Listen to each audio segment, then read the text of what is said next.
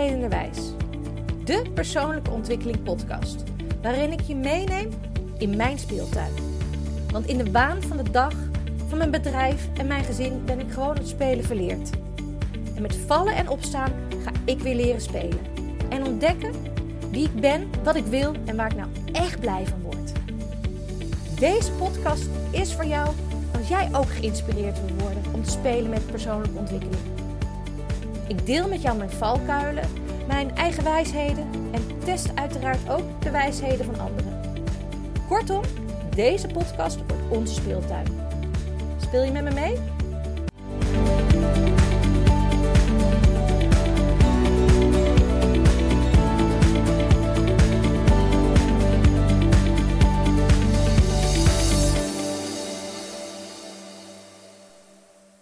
Toen ik in 2010 mijn bedrijf begon, was het eigenlijk iets waar ik ja, achteraf gezien zo ben ingerold.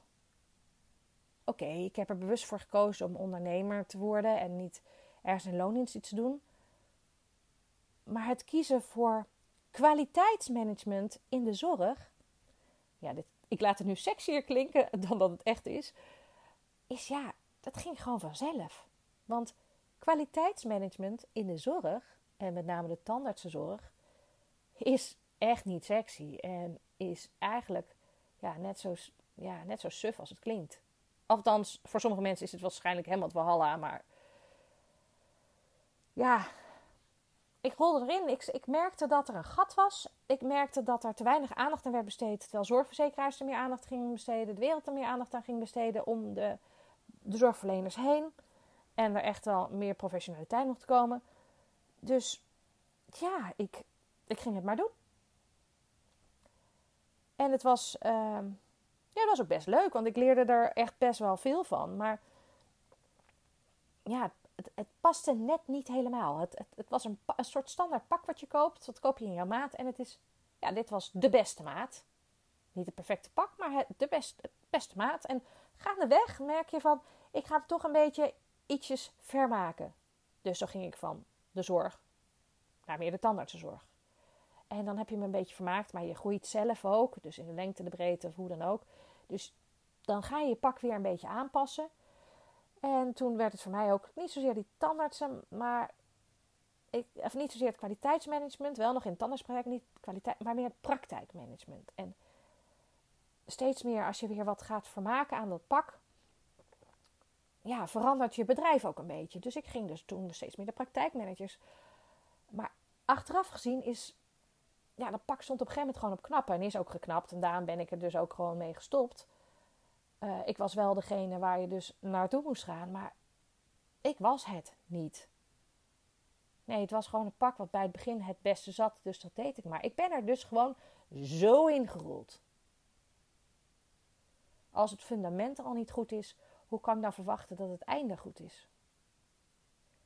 Het was best leuk, maar het was niet mijn passie. Het was niet iets wat ik echt voelde. En eigenlijk besef ik, ik kan dat nu zeggen omdat ik eruit ben. Maar ik kan het ook zeggen omdat ik een um, aantal weken geleden een gesprek had met iemand. En um, ja, die heb ik eigenlijk via via leren kennen. Want ik uh, doe wat klusjes voor een onwijs gaaf HR-bureau. En daar maak ik ook wat video's voor. En wat, uh, wat blogjes, content creation dingen en uh, visuals. En ik denk een beetje misschien mee in haar uh, business-wise. Dus ook wat HR-dingen. En zij had een klant en die, die vroeg wat, wat, ja, wat een beetje out of box denkend op HR-gebied. Nou, daar ben ik dus even via via dus wat van kleine klusjes gaan doen. En op een gegeven moment zei hij, goh, je bent nu via haar uh, bij mij terechtgekomen. En ik wil je nu eens eigenlijk wel eens persoonlijk ontmoeten, moeten, niet meer via Teams of Zoom of aan de telefoon jou persoonlijk. Want ik wil weten wie, ja, wat voor vlees ik in de kuip heb. Wat je eigenlijk, wie je nou bent, wie je nog meer kan zijn. Want volgens mij zit er best een klik tussen ons. Dus ja, ik wil je eigenlijk buiten dat uh, ja, nog wel een keer leren kennen.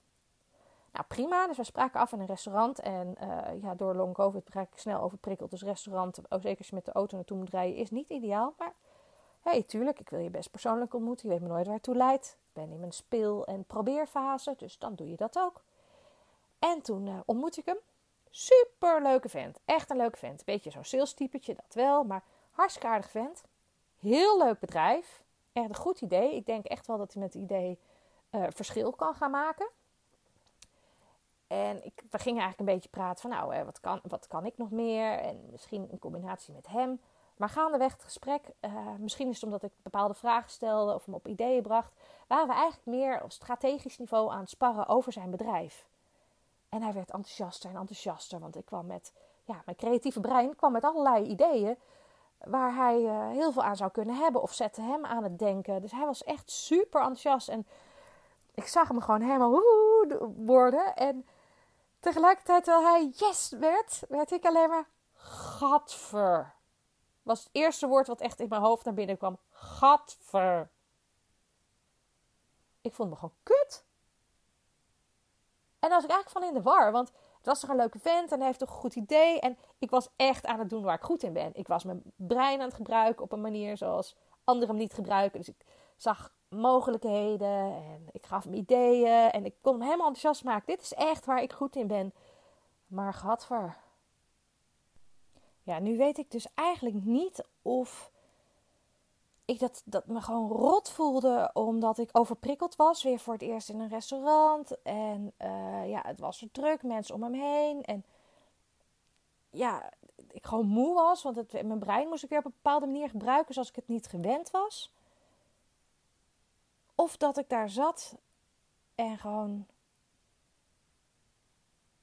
Ja, de dingen die hij. Zijn bedrijf is ontstaan ooit ook vanuit dezelfde branche waar ik ooit mijn bedrijf in ben gestart, zeg maar zeggen. op dezelfde manier. En misschien dat me te veel deed denken aan vroeger. En dacht, het vroeger wil ik helemaal niet. Dus het niet eens ging over wat hij nou zei of de manier hoe ik mijn brein gebruikte. Maar als ik maar niet in die wereld van vroeger kom. Nee. Ik, weet je, ik had ook het gevoel dat ik dacht van... Toen ik het gesprek namelijk aanging in eerste instantie, dacht ik... Nou, je weet maar nooit waar het toe leidt. En toen ging dit gesprek aan. Je weet maar nooit waar het toe leidt, dacht ik daarna. Toen ik in de auto terug zat. En ik was helemaal... Ik was natuurlijk hartstikke moe. Ik was gewoon bang. Nou, ik was... Nee, ik weet niet of ik bang was. Maar ik zat echt te vragen... Wil ik dit? Of rol ik er nu weer in? Want dit heeft echt niks te maken met dat creatief ondernemerschap wat ik zei dat ik ging doen. Want ja, ik ben hier echt super goed in. Maar het heeft echt niks te maken met de richting. En het is gewoon, wil ik dit? Nou, ik wist nog niet wat ik dus de schuld kon geven. Of het dus weer de associatie met vroeger was. En um, ja, de, de hot wereld weer in. Of dat het de associatie, of dat het te veel covid was. Of dat ik moe was of dat ik het gevoel dat ik te veel erin rolde, geen creatief ondernemers. Ik weet niet wat het was, maar ik dacht ik parkeer het even, want voordat ik hier ook maar iets over kan beslissen of kan vinden. Ik heb wel diegene gebeld via wie ik uh, in dat, ja, met hem in contact was gekomen. Een beetje vertellen hoe, de bedrijf, hoe het gesprek was gegaan. Ook omdat we erover zouden hebben hoe dat bedrijf zou samenwerken met dat bedrijf waar ik de klusjes dus soms voor doe. Waar we het uiteindelijk eigenlijk helemaal niet eens over gehad hebben ik dacht, nee, ik parkeer het. Ik weet even niet wat, de, uh, wat hierachter zit. Maar ik dacht wel, dit is niet goed. Hier moet ik echt weer uit de parkeergarage halen en wel even aandacht aan besteden. Want dit gaan we op deze manier in ieder geval niet doen. Ik weet ik niet. Ik denk niet dat hij het gemerkt heeft trouwens hoor, in, in het gesprek. Maar uh, ja, ach. Weet je, en toen ben ik eigenlijk een, een paar weken daarna uh, belde een ondernemer mij en die zei: Joh, Anna, ik zie je super leuke dingen doet op, uh, op Instagram, die creativiteit. En uh, ja, ik heb zo'n leuk apparaat staan. Ja, het is een laserapparaat en dat kan echt overal in lezen, hele gave dingen maken. Volgens mij is het echt wat voor jou om gewoon eens mee te komen spelen. En het is een superleuk ondernemer. Hij weet ook dat, ik, dat het nu niet zo heel goed met mij gaat. Maar ja, het is een leuke vent. Ik ben ook bevriend met zijn vriendin. Dus ja, ik dacht, ik kan wel naar hem toe gaan. No strings attached ga ik doen. Maar ik dacht wel, van weet je, voordat ik ga spelen met het apparaat, wil ik gewoon eerst een beetje het apparaat zien. Kijken wat hij kan. Dan ben ik niet mijn hoofd al gek aan het maken over de mogelijkheden. Terwijl die mogelijkheden misschien niet eens kunnen. Dus ik ging bij hem langs. Eigenlijk was ik ook al totaal overprikkeld toen ik bij hem langs ging. Want hond was ziek, uh, kind was zagrijnig, ik was moe. afspraak was niet doorgegaan. Dus ik was, nou, ik ging eigenlijk al een beetje heel naartoe. Maar, maakt niet uit. Beetje overprikkeld. Ik ging naartoe en uh, ik zag zijn apparaat. Super gaaf apparaat. En natuurlijk gaat bij mij dan gaan alle radertjes draaien en dingen die ik ermee zou kunnen maken. En ja, de insteek was ook echt van hoe is het als ik daarmee ga spelen. Maar gaandeweg, ik ging natuurlijk steeds vragen stellen over hoe het nu met hem is, maar ook hoe het apparaat en hoe hij het inzet in zijn business. Ja, misschien dat ik dat dus te veel van nature doe. En we waren eigenlijk uiteindelijk aan het sparren over hem, zijn business en hoe hij dit daarvoor beter kan inzetten. Business to consumer was voor hem daarin moeilijk. Business to business kon wel, maar er kan veel meer mee. Maar hij heeft gewoon geen tijd in de rest van dingen die hij in zijn bedrijf doet om dit ja, verder uit te bouwen. Dus uiteindelijk wilde hij ook gewoon een beetje sparren en zien wat mogelijkheden zouden zijn voor hem met dat apparaat. Maar zonder dat hij daar zelf al die tijd in moet stoppen. En het grappige is, ik was hier mijn creatieve brein weer aan het gebruiken. Maar ik dacht hier helemaal niet gatver. Ook al was ik overprikkeld. Hier was echt, mijn creativiteit werd aangesproken. Want het is een apparaat waar je in kan lezen, bijna foto's in kan lezen. Of je lasert van hout lagen die je dan weer op elkaar plakt, waardoor je een soort 3D-effect krijgt. Je, je kan van alles maken. Je kan ook gewoon iets uitsnijden, een snijplank of zo, of een, uh, weet ik veel, een, een huisje. Je kan er van alles mee. Dus het ging eigenlijk in het allereerste gesprek wat ik die andere vent had, ging het eigenlijk helemaal niet over het gebruik van het creatieve brein. Dat ik dat niet moest doen, dat dat gat voor was. Maar het ging gewoon op de manier waarop en de business of de, de branche of de. Nee, daar voelde ik me niet gelukkig. Ik voel me gelukkiger bij deze, bij deze andere vent waar no pressure was. Waar het om de creativiteit ging. Waar het om het spelen ging. Waar het om. Ja, dit is. Hier zat ik veel meer in. Hier klopt mijn rol veel meer.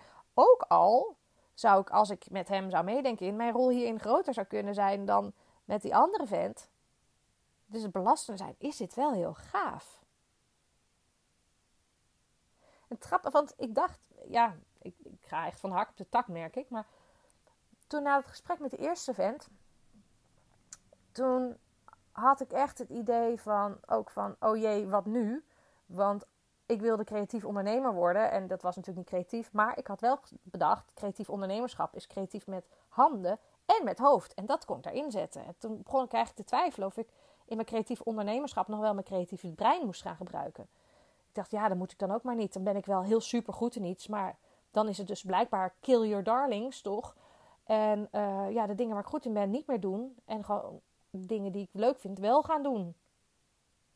Dat is misschien financieel niet de beste oplossing. En het is misschien een moeilijkere weg. Maar ja, weet je, alle, als wil je makkelijk leven, moet je moeilijke dingen doen. Wil je makkelijk leven, ja, of wil je moeilijk leven, ja, dan moet je gewoon altijd de makkelijkste weg kiezen. Dus ik was helemaal bereid dat, dat brein maar een beetje te laten varen. En maar nu blijkt, nu ik bij de juiste ondernemer kom, in de juiste branche, met de juiste business, met de juiste trigger bij mij op het gebied van ja, handencreativiteit, waar ambacht meets kunst, ik maar zeggen, dat ik mijn creatieve brein supergoed kan gebruiken. Dat ik dan ja, daarvan denk ik, daar rol ik niet in. Dit klopt uh, op papier, maar dit klopt in mijn gevoel ook. Dus ik merk dat ik langzaamaan ook meer, meer voor mezelf meer richting ga krijgen of zo. En ik merk nu ook dat ik veel bewuster ben dat ik nu niet zomaar in iets rol, maar dat ik ook nu iets aan het kiezen ben. Ik ben nooit goed in keuzes geweest. Eh, dat, uh, hè, als je schoenen gaat kopen, was het altijd, ah, zou ik die, zou ik die. Maar ik ben echt bewust nu aan het kiezen wat mij gelukkig maakt. Sommige mensen vinden het heel stoer. Ik, bij mij voelt het nu eigenlijk gewoon alsof ik niet anders kan.